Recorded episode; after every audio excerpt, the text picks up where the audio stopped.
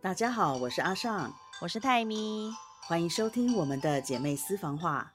Hello，嗨，姐姐你好，怎么这么客气？你怎么了？你这个礼拜累吗？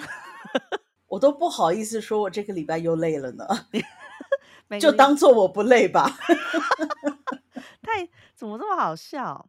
对啊，我跟你说，大家都说我们的节目非常的疗愈，为什么？因为就是两个姐妹一直在讲废话。他们就觉得我们就是笑起来好像很欢乐，而且就是不晓得。然后有的人说听一听就会睡着，我就想说到底是很无聊还是怎样？听一听就会睡着。那天艺兴也跟我说，他说他就听着我的我们的那个 podcast 就睡着了。他说就是觉得很好玩，因为好像好像以前我们住在一起在聊天的那种感觉。那他有觉得就是不错吗？我是觉得比较可惜，因为他还没有听到我讲到他的名字，他就睡着了。哦不，但但是他觉得很不错，他觉得我们声音很好听，你叫他一定隔天要把它听完。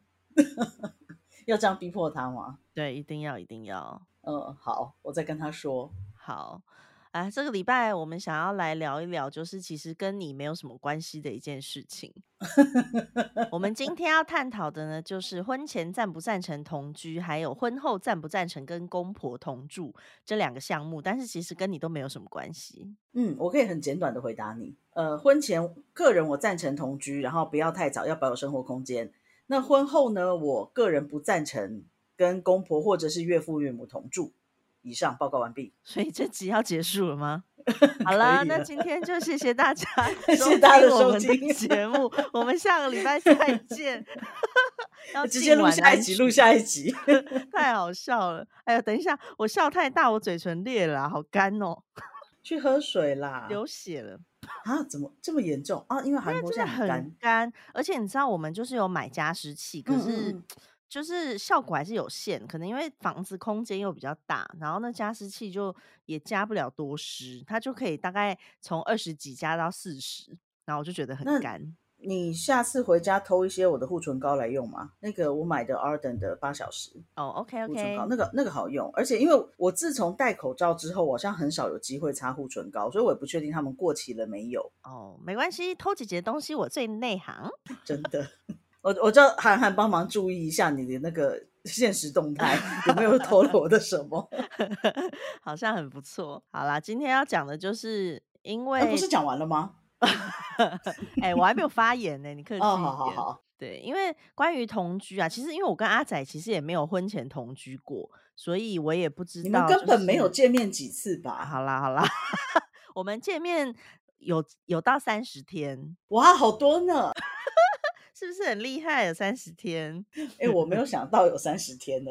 有三十天，有三十天。OK，但反正就是，我觉得我是赞成婚前同居的、啊，但是就像你讲的，我觉得不要太早。嗯，我觉得婚前同居这个东西，应该是在你们已经交往了一阵子，就是你们是在对下一个阶段有一些规划，比如说你们真的是有对彼此有一点觉得，哎，这个人可能会是我下半辈子的伴侣的时候，再来婚前同居，我觉得比较好。但如果说你们是没有打算要结婚的话，那当然就是另一回事啦。但是我觉得，如果是要结婚的人的话，你们就是先交往一阵。然后觉得，哎，好像跟这个人有可能会步入礼堂，那那时候你们就可以来同居一下，因为我觉得同居算是一个更认识彼此的方式。因为像你们平常约会的时候，大家就是穿的漂漂亮亮，然后打扮的很好看，就出去开开心心的吃饭约会，然后各自回家。所以你不清楚他在家里到底怎么生活，然后他真正的生活习惯，那些其实是你偶尔去过夜这种就是不会发现到的事情。所以我觉得。这一点来说，我觉得婚前同居其实是不错的，因为我有听到身边有一些婚前同居然后很惨的经验，但我觉得为什么很惨？就是像比如说朋友 A 来一个朋友 A 好了，她就是呢，她那时候跟男友同居，然后她本来想说同居看看，就是觉得 O 不 OK，可不可以结婚这样，结果呢，她是搬到跟男友、男友的姐姐、男友的妹妹，好像是姐姐妹妹都有，然后还有男友的爸爸妈妈跟奶奶一起住的家里，里面非常非常多的人，我的天哪，你知道这听起来其实就是一个非常不乐观，很辛苦。对，很辛苦，因为他一进去，本来刚进去的时候，当然是说你什么都不用做，就是你只是女朋友同居的身份，你什么都不用做。但是你怎么可能什么都不用做？嗯，不可能。不可能，你在你家本来什么都不用做的事，你到他家里什么都要做。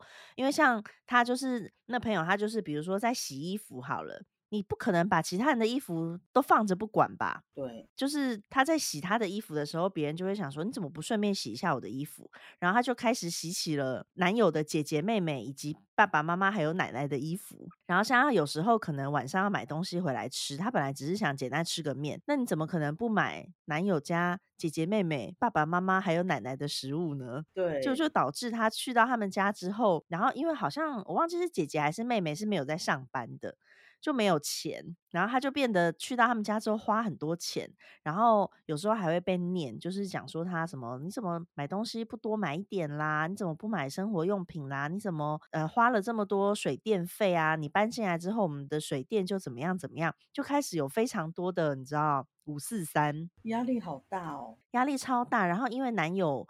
的妈妈就开始念念念，她可能就觉得我的儿子有点就是对女友太好了，然后就开始对儿子说：“你看他怎么样怎么样，你看他这样这样怎样怎样。”然后男友也开始觉得很烦。结果有一天，男友就跟他说：“你可不可以搬回去？”嗯，然后他就很生气。他不是应该要很高兴吗？没有，他就觉得男友应该是要，比如说站在他这边，或者是说跟他一起搬出来。因为他们都有在上班，对。结果男友说：“你可不可以搬回你家？”然后他就搬回他家了，然后他们就分手了。嗯，可以理解。对，就是就是有这种的例子，所以哦，所以我觉得啊，如果要同居的话，不要跟人家的一家人一起同居，我觉得比较好。对，因为其实呃，我认为婚前同居应该是说先跟这个人在生活习惯上磨合。对。可是这么多的家人，我觉得会造成太多的压力跟阻力，其实而且问题会太多，不是你们两个的问题，变成太多人的问题。但我觉得婚前同居不应该是这么多人的问题。你们就是看看你们，比如说对彼此的生活观、金钱观，比如说做家事等等，这些其实都是要磨合的。所以我觉得磨的是这个，不是磨什么帮人家姐姐妹妹洗衣服、洗碗，不是这些东西。嗯，这个真的太辛苦了。然后我觉得其实同居啊，我认为凡是牵涉到金钱，就会变得比较复杂。嗯，所以应该也是这些事情就是要想好跟讨论好的。我我知道的状况，好像我朋友婚前同居的相对比较少。嗯，但是很多就是婚后才开始发生一些问题。嗯，然后甚至是说，有的人就觉得，哎，怎么人好好的，结了婚之后，女生反而变得就是要承担更多的金钱，就是可能她老公的房租跟她自己原本还没有到期的租约的房租，嗯，还有她要给妈妈的生活费什么的，就是变得整个状况很不好，然后花很多钱，然后整个婚姻就是后来就很惨淡，然后就离婚了。嗯，对。啊，其实我觉得很多人都是卡在这这个上面这一点。对，然后像另外另外有个朋友，他是很很 OK，但是他就是一交往就跟男友同居，所以他们因为一交往就同居，等于其实他们两个根本就还在熟悉彼此，就还没有什么感情基础，因为就是你知道有些人就是会比较快速的。见面，然后交往，对，然后就陷入了爱情，这样。所以他们在对彼此还没有非常多的认识的时候呢，就同居了。然后那个悲剧就来得很快，因为他们也没有什么感情基础，两个就吵一吵，就发现根本就不认识彼此，就火速又分手。就一分手哦，而且他们还养了小宠物，他们养了猫。哦，我的天！结果就搞得超级麻烦，因为两个人都想要猫，两个人就是对彼此虽然是杜烂到家，但是两个人都想要那只猫，就就很就反正就很惨就对了。所以我们要建议大家，如果同居要养宠物，就要养两只。哎，不是养两只，他们会觉得不能分开。不能把宠物分开哦，是这样子吗？对 对，我觉得，哎，我觉得养宠物这件事情真的也是很那个，就是你同居要养的话，嗯，我是有朋友婚姻里面有养宠物，然后分开的时候也是不太愉快。那后来怎么？宠物的归属是？宠物的归属好像是在我朋友那边。嗯，对啊，因为可以理解啊，因为对喜欢宠物的人来说，宠物就是他们的孩子。嗯嗯，就是自然会想要带走。是，对，所以我觉得其实同居的好处就是一种提早试婚啦，所以我是觉得真的不要太早，你就是先真的谈谈恋爱，谈谈一般的恋爱，然后你可能真的打算，比如说明年要结婚好了，你就可以今年先试试看这样。对呀、如果太早同居，你看就是住在一起，你说的那种因为距离而造成的美感，通通都消失了。真的，而且因为像我觉得啦，就是如果同居的话，就变成你在家里，你不可能随时打扮的漂漂亮亮吧？不可能，你可能周末起来就是蓬头垢面，然后在家里都乱穿对啊，啊。我在家里都乱穿，我现在身上就穿着灰色的上衣配灰色的裤子，而且是不成套的，就是很随便呢、不就是这样子吗？所以我就觉得不需要太早，不需要太早让对方看到这种事情。讲到很随便，我记得有一次妹夫一直在讲说我是哎姐姐是孟加拉 fashion 吗？嗯，然后我我那天好像是穿了灰色的条纹长裤跟黑白的条纹上衣，然后 然后我正在把我那双粉红色豹纹雪靴穿软，那个很可怕。你记得吗？我知道，我知道。反正在家就是很乱穿，可是如果你真的跟另外一半的话，跟另外一嗯半住在一起的话，你会想要这样乱穿吗？真的我觉，得一开始应该不想吧。一开始不行，而且我觉得刚同居的情侣应该会有一个问题，不管是同居还是刚结婚住在一起啦，就是会遇到的一个问题，就是你，一些比较私密的事情，譬如说像上洗手间啊、我就是要说毛啊这个，拔眉毛还好吧？拔眉毛、挤粉刺、拔腿毛，拔腿毛是你的问题，对我真的很辛苦，对所以我没有同居的经验。我觉得，我觉得很就是放屁、放屁、大便这两个比较难。哦，对，就是任何一些我觉得比较私私密的行为，这个都很困难。对，因为我那天就看到韩国一个新闻，就在讲说有一个人，他就是因为他跟女生同居，一个男生，然后他就是一直忍着不不在女生前面放屁，结果他后来肚子胀气胀到他的肠子里都是气体，还去看医生，然后去看医生之后，医生 就医生就说他是因为一直忍屁，然后肠子里面都是气体，我就觉得这样 好好笑又好悲伤哦。你知道他他的心情该有多糟？他的心情该有多万一他需要请病假要开医生证明的话怎么办？对啊，我就觉得天哪，好辛苦，哎好惨而且哦！我记得之前我看过，是不知道大 S 还是小 S，很久以前在讲说，如果你们在上厕所上大号的时候，想要顺便放屁。这节目应该没有人在吃饭的时候听吧？上大号的时候想要顺便排出气体的话，你就是 你还好吗？觉得很好笑，你就是拿卫生纸压住你的肛门，你就可以安静的放屁。哦，为什么要这么辛苦？因为你就是刚开始不想让另一半听到啊，没有，你就在浴室里面把音乐放很大声不就好了吗？把音乐放很大声是此地无银三百两吧？你是要放多大可是声？那也无所谓，反正你就是听不到啊。是这样吗？对啊，为什么要手还要在那边？很奇怪欸。我也不知道，反正我就是看到欸这个，但我觉得很好笑。好啦，反正就是就是会有很多这种事情。那我觉得刚我刚结婚的时候好像还好诶、因为我那时候刚住在一起的时候是跟婆婆一起住，嗯嗯，然后那时候是因为婆婆说她希望我可以就是多认识一下韩国文化什么的，就跟她学习学习，所以就是要我们一起住。结果我们那时候住了没有多久就开始大吵架，就大家都很崩溃。我还记得那个时候、欸，对，这是一个很可怕的故事，而且因为我婆婆就是一个早起狂，她真的很早起。像你知道，她现在大概就是八九点睡，然后三四点她就起床，我的然后！三四点我可能还在床上划手机，对，然后她就已经起床了。反正那时候他就是每天早上都是要我大概六点起床做早餐，他会希望我可以做到这件事情，但是我根本就不可能，我怎么起得来啊？你不要开我玩笑。不可能。，对，然后而且我记得你刚开始，嗯，就是结刚结婚的时候，真的过得比较辛苦，因为有很多生活上的价值观不一样。然后我记得你婆婆好像还曾经想要买法那个法网法网，罩住，对对对，对对，因为你会掉头发，对，因为我长头发会掉头发，他就买了那个航空公司在用的空姐在用的发网，叫我戴。这件事我印象很深刻。这件事情让人很生气。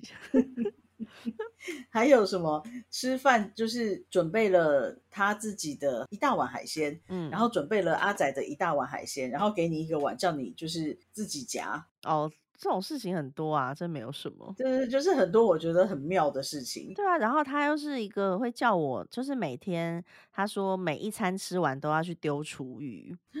然后每天都要拖地跟擦家具，还有厨房跟厕所，一个礼拜都要洗两到三次。那时候我我就没有办法，我就不可能做到这么多啊。反正我就是做我能做的。然后厨余我当然也不可能一天干嘛丢三次，对我都觉啊得一天丢一次就很多了，因为有时候里面就没有什么东西。嗯嗯，然后然后反正后来才知道，就是这些其实就是他为了要整我做的事情。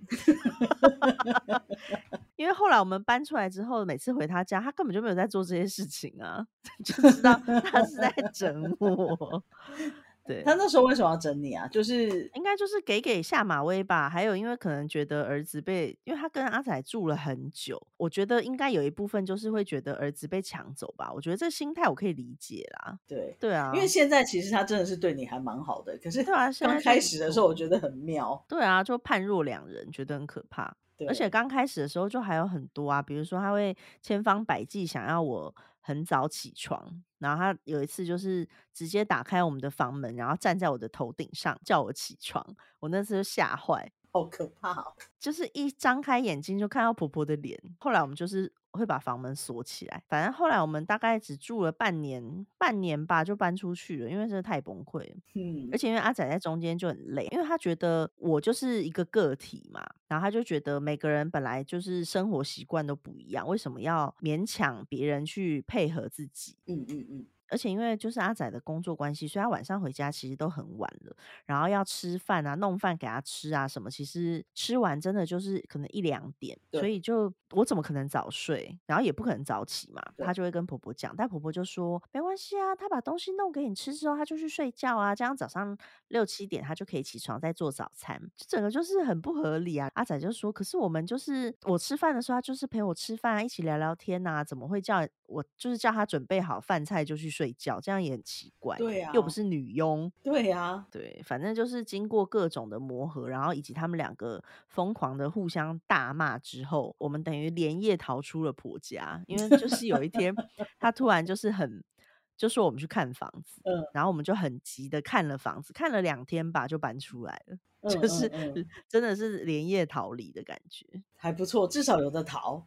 对，但出来以后就好些了。出来以后就有慢慢，当然有一些宗教什么什么的那个问题又是别的了。但那些除去宗教之类的问题，其他就还好哦。所以我觉得宗教这件事情其实是很需要慎重考虑的。嗯，就如果你跟你的男友一个是佛教，一个是基督教，我觉得以后一定有的吵，如果这个宗教本质的差异性越大，而且越虔诚。包容性又越小的话，对，因为有些人他本身的包容性是很大的，他会觉得说，哦，就算你跟我的宗教不一样，可是你要做什么，你可以去做，没有关系。嗯，可是我遇过很多人，就是像譬如说，甚至是朋友哦，就会跟我说你有罪。我说哦，为什么我有罪啊？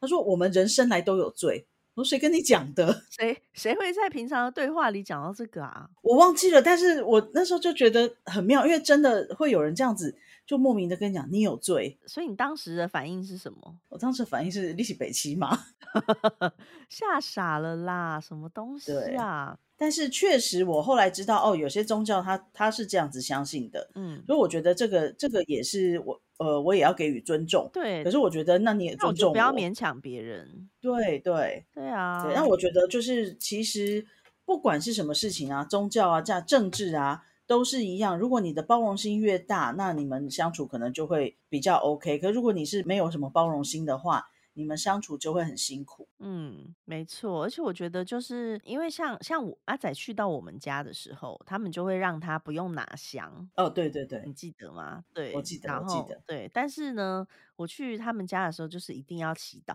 你还记得吗？我们第一次两家见面的时候，他逼你们祈祷这件事情，婆婆，你记得这件事吗？我不记得，因为我应该只是做做样子。没有，因为后来我就是不让你们祈祷啊。哦，是哦，哦对，因为他跟记得哎。因为他就讲说一定要祈祷，吃饭前就一定要祈祷。然后他家的其他人就说，我们有时候吃也没有祈祷，为什么？就是他们家的人在，你还要这样子。然后那哦，时候阿仔的哥哥侄女他们就说不要这样子勉强人家。那时候就我就很不爽，哦，我不记得了耶，还是因为我听不懂。对，因为你听不懂，所以中间你就不晓得。但反正我就觉得不应该要勉强别人。但哦，对，那时候妈还有说，我记得妈有说，就是她可以祈祷，我们在旁边等等嗯嗯嗯，祈祷完再吃，这样。但你可能就是只想着吃，所以没有什么记忆了。也是很有可能，这比较像是我的作风。对，反正就觉得宗教这种东西不应该勉强别人嗯，啊，因为我没有公公，对，但我觉得如果我有公公的话，我婆婆就会再对我们再放松一点，因为她会有自己的夫妻生活。对，而且他可能要分一半的心思在他的先生身上。但现在就是变成，因为跟他关系也比较好了啦，所以就会，比如说我回台湾的时候就会担心这边，在这边的时候就会担心台湾，嗯嗯就，是这样。也是不错，因为你们已经就是找到了相处的方式。对，但我觉得真的，一开始其实新婚的时候不要随便跟公婆一起住。我都没有办法想象哎，因为其实你看呐、我们在我自己来讲好了，住在家里啊，可能跟妈妈讲话很直接、很不敬，可是那毕竟是自己的妈妈，如果是别人妈的妈妈，你妈，听到了？妈，她都知道。妈，你有在听吗？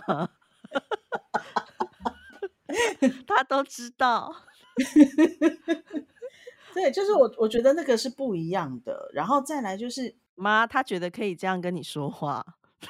不要这样挑拨，因为我觉得就是为什么呃，为什么结了婚之后一定要去跟另外一半的家人一起住？嗯，为什么不能有自己的自己的生活圈，然后就是找时间去照顾到两边的家长，而是一定要住在一起？嗯，对，因为我觉得其实结婚就是两，就变成一个新的个体。对，或者是一个新的家庭单位。对对对，就是你就是以两呃各自的个体出来啦，结成一个新的家庭。然后像之前有一个韩国姐姐，她就讲，因为她其实结婚二十年了，很久了。好久，对，然后她那时候就跟我讲说，其实就是她的父母也没有放开她，然后她也没有放开她的父母，她就是几乎每天中午就会回娘家吃饭，因为就住对面。哦，好好哦，很棒哎。对，然后她老公就是也变成下班有时候也得跟着回娘家吃饭，因为他可能就是整天都待在那边。嗯嗯嗯，老公就久了也是不太开心，因为他就觉得我们都没有独立的生活。哦，对，所以后来就是那个姐姐，她就说她要学着放开，学着独立，所以他们就会搬到比较远的地方。啊，了解。对啊，我就觉得大家还是要成长，因为像我觉得现在这样子还蛮好的，就是婚后现在变成有自己的家，而且真的是自己的家。嗯，因为买买下这个房子之后，就感觉又更不一样，因为就觉得你好像生活又更稳定。然后也可以就是一起去做一些布置，就是你的生活里面有一些共同的目标。对可是原啊，本你是租房子的话，你不可能在就是自己的生活空间上做多大的改变。不行啊，你连钉子都不能钉，啥都不能做。对对对，所以那个那个感受应该是很不一样。对啊，然后现在就变成你也不用担心房东把你赶出去，你也不用担心突然要搬家，就觉得其实还不嗯错。嗯，但我觉得台湾的比较困难的，就是因为台湾的房子很贵，所以很多小夫妻可能刚结婚要买房子比较困难。真的是这样。所以像我身边很多就是上班族同居的上班族朋友，他们就是租小租那种小套房嗯嗯，就比较多，因为这样比较能负担。不然台湾的房子真的好贵哦。一个正常的上班族，其实我觉得租套房也是负担很大。说实在的，对啊，而且因为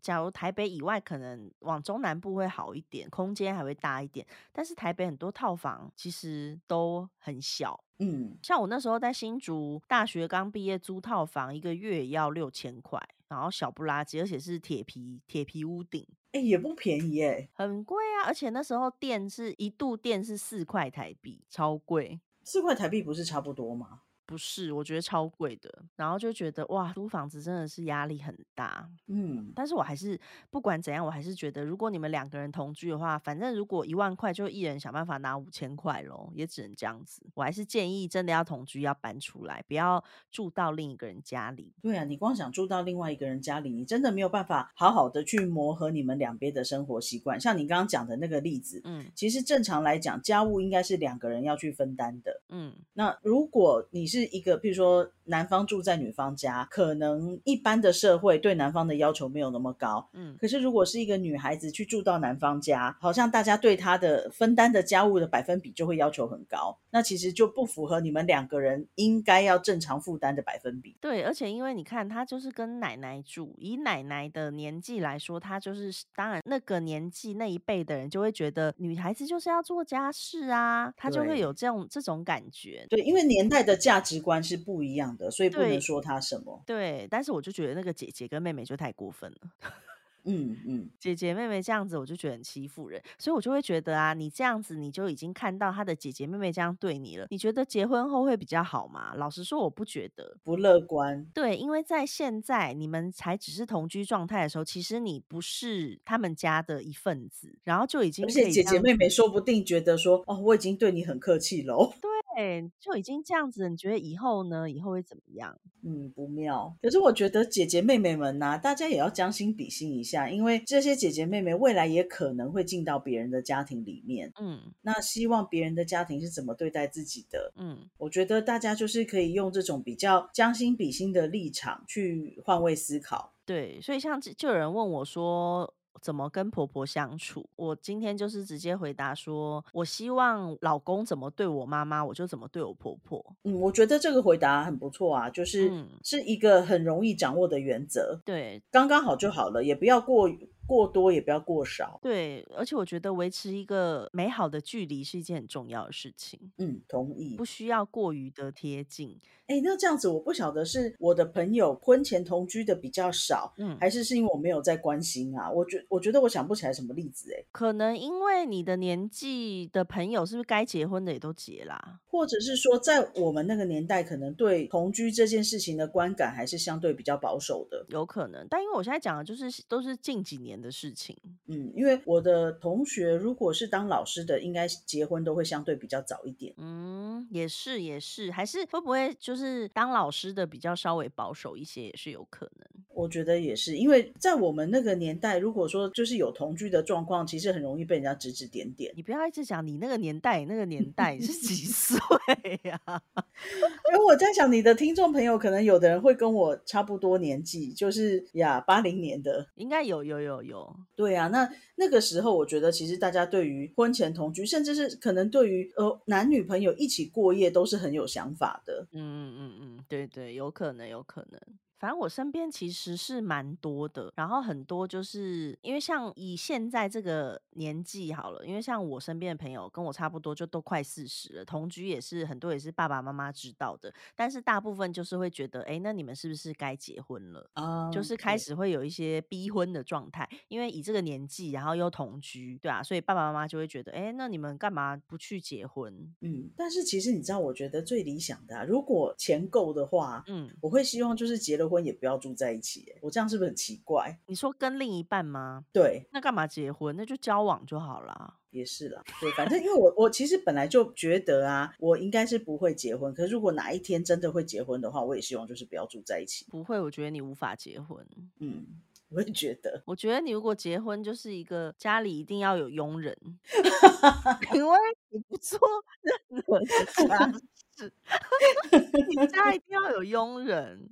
你觉得有没有道理？哎、其实我人生当中很多这样子的机会，但是我都不想。对啊，反正你就是一定要那种的啊。要是一个没有佣人，然后你要做家事的，我看你根本连交往都不会交往。真的，每个人都有适合他的另一半，所以我觉得，反正婚前同居，我个人是觉得 OK，但是真的就是不要太早。然后你们是要有共识，就是我们现在可能一起分担，比如说我们的经济、做家事，然后我们要怎么，比如说。呃，甚至我觉得连过年都要讲好，因为有有的人会觉得哦，就是我们交往这么久了，我们现在也同居了，都快要结婚了，你过年就是要来我家，哎、对我我有遇过，就是就只是在交往阶段交往的男方就会这样想。对，所以我觉得这是一件很可哦。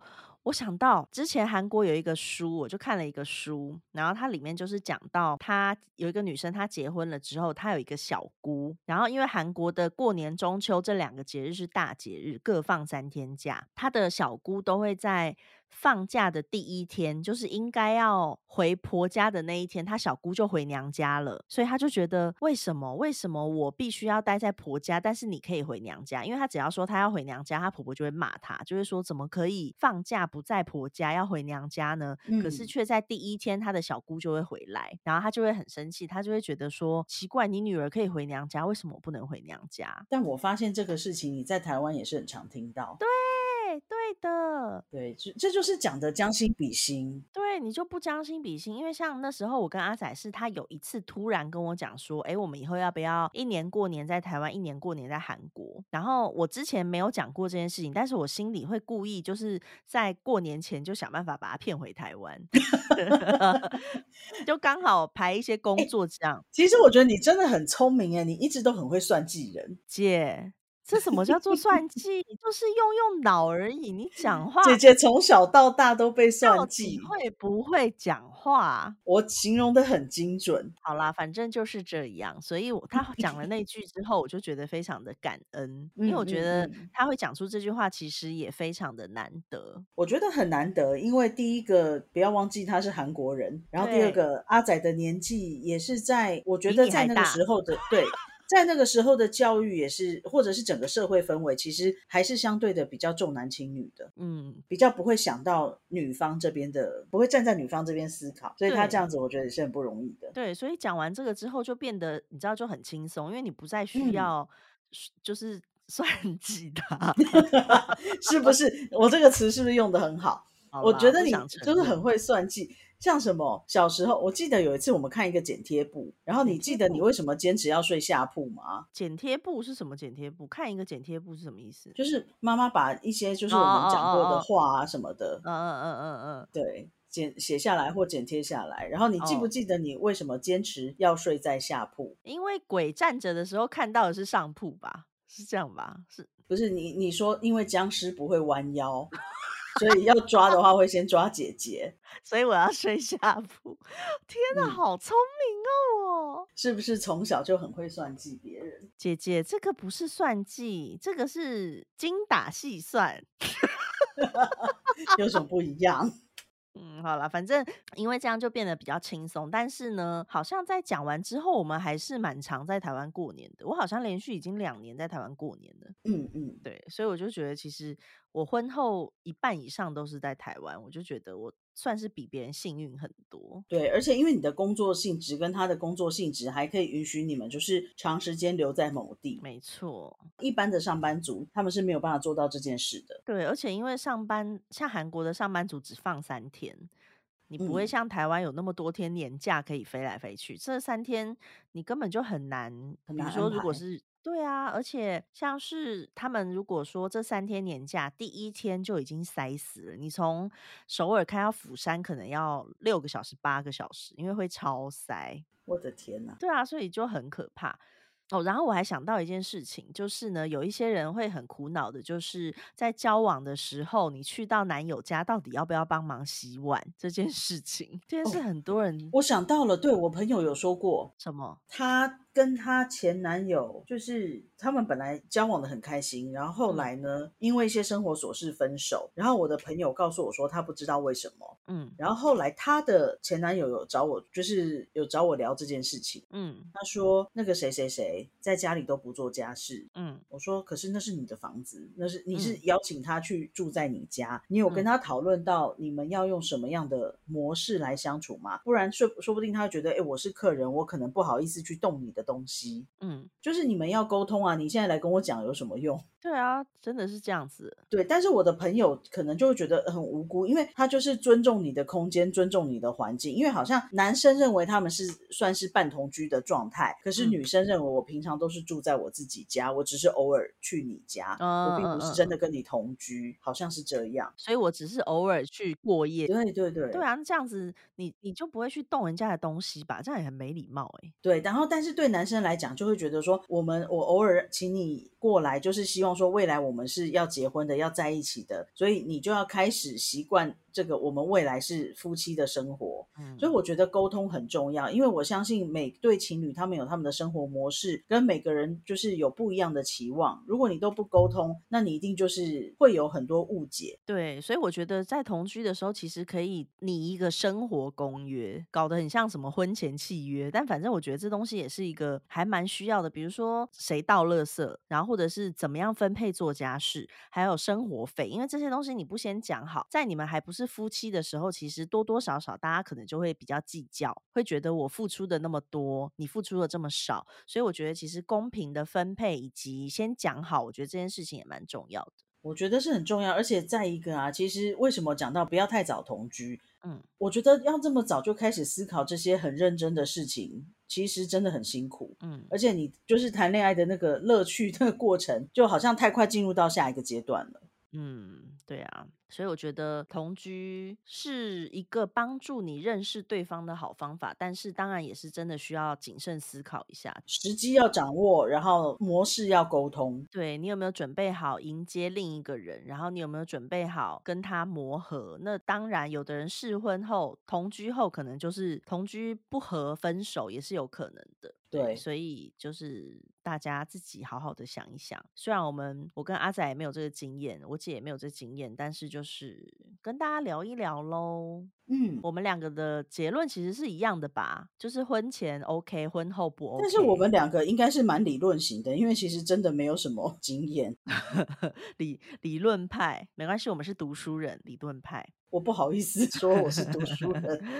好啦，那今天的话题就到这边结束了。我们就是之后也欢迎大家一样有什么想要聊的，都可以寄 email 给我。哎，我发现大家都很不好意思寄，大家就私讯，然后直接跟我聊几句就结束了。我觉得大家可以直接不要跟我聊，就是直接 email 来就好了，这样我就可以拿出来跟我姐姐一起聊。嗯那希望大家就是可以踊跃的提供我们一些 idea。那也希望大家喜欢我们今天的节目。如果说你们喜欢的话，可以帮我们打五星。对，而且哦，我也蛮喜欢，就是如果说大家可以在呃节目的连接，因为我们不是每个礼拜会更新吗？在更新之后，就会在我们的那个 Facebook 下面，大家可以留言给我们。然后我觉得也很欢迎版友互相讨论，因为有时候版友的讨论呢，也会激发我们一些灵感，那我们就有更多话题可以跟大家聊。没错，没错。那我们今天就到这边喽，大家下礼拜见，拜拜。谢谢大家，拜拜。